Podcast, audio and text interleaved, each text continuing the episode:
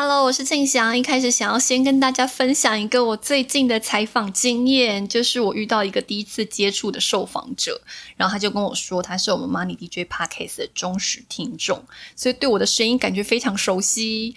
其实这种感觉很像真的是遇到老朋友，每次在录音的时候，我都会很期待要跟大家分享，很像是要准备跟朋友聊天聚会的感觉。然后再看到你们的留言呐，这更是会有一种非常兴奋的感觉，就会很期待下一次的节目。而今天的 DJ 有事吗？我会分成两大主题，而前半部会谈这周涨幅最大的细产业前三名，要告诉你们这个产业这个族群到底在涨什么，而后面有没有基本面和延续性呢？而后半部就是大家熟悉的下周大事的抢先听，赶快进入我们这礼拜的 DJ 有事吗？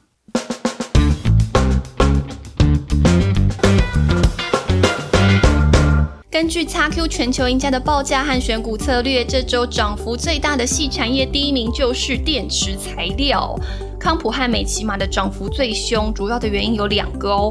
第一个就是日本的电池正极材料田中化学研究所上季的营收飙增，由亏转盈；而第二个则是电池材料的原物料镍和钴报价也持续的走阳，对于营收也有叠加的效果，也激励这些族群的股价非常的强劲哦。而电池材料受到电动车的商机逐步扩大，而今年下半年的展望，康普新扩产的产能也会陆续开出。而加上美西马产能去瓶颈之下，获利表现都非常值得期待哦。第二名就是高尔夫球，大田和明安的涨幅最明显，主要是反映第二季的财报数字都相当的不错。而大田上半年的获利创高，赚赢去年全年；明安更是上半年就赚了半个股本，已经接近去年全年的表现了。而运动产业最近也是好消息不断，包含高球好手潘正从为台湾摘下首面的铜牌，真的非常激励人心啊！而加上中国近期也发布了全民健身。计划也有望带动后续的高球产业的热度哦。而从基本面来看，大田和民安下半年的营运也将维持高档的表现，今年获利都有机会写下新高的记录了。接着看到第三名就是记忆体模组。威刚和他的子公司利万利第二季的财报都相当的亮眼，而威刚上半年获利更是创下历史新高，主要是受惠记忆体从第一季开始不断的涨价，而加上客户需求也相当的畅旺。而除此之外，实权和宇瞻的表现也非常不错。而从下半年整个记忆体产业来看呐，进入传统的旺季，交含五 G 啊、资料中心这些的需求带动之下，第三季的合约价比起上季更是涨百分之十八。到十个 percent 左右，而 Netflix 的价格也是呈现上涨的趋势，下半年的营运也很期待哦。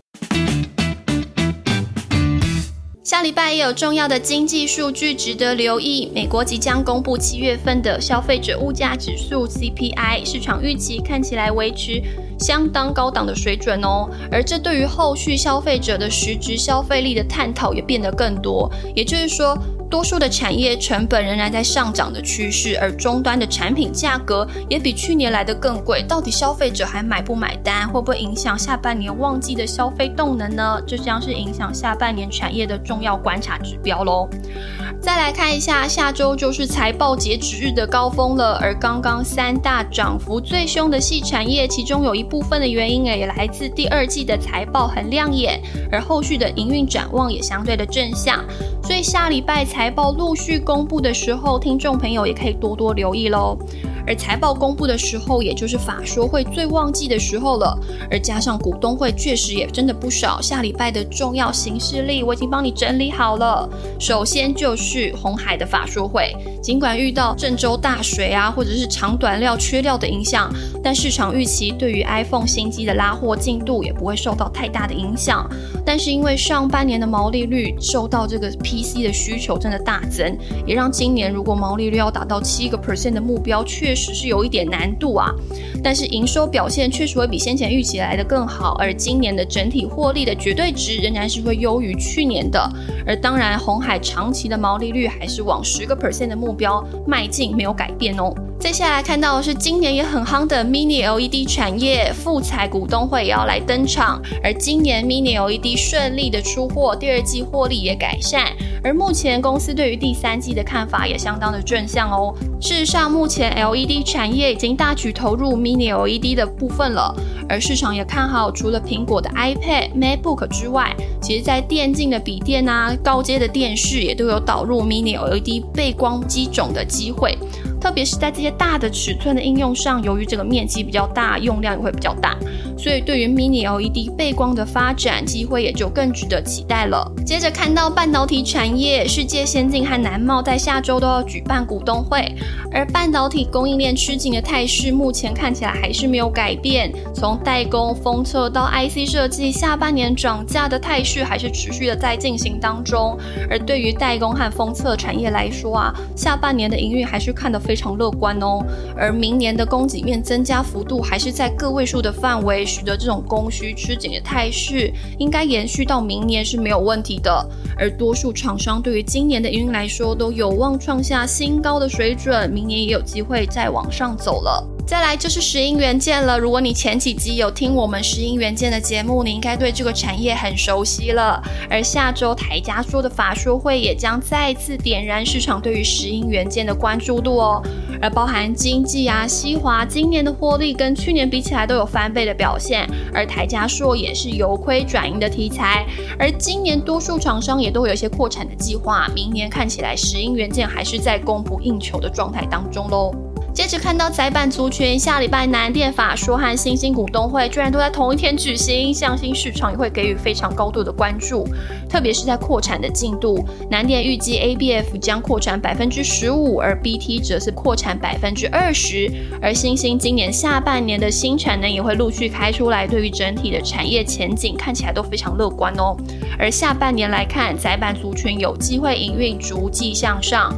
而至于明年来看，FBF 啊受到五 G、AI、HPC 这些需求还是持续的非常强劲，使得这种供需吃紧的态势恐怕还是会更缺、更紧张的。而 BT 的需求也会往更健康的趋势来发展。最后，刚挂牌不久的 AESKY 将召开股东会。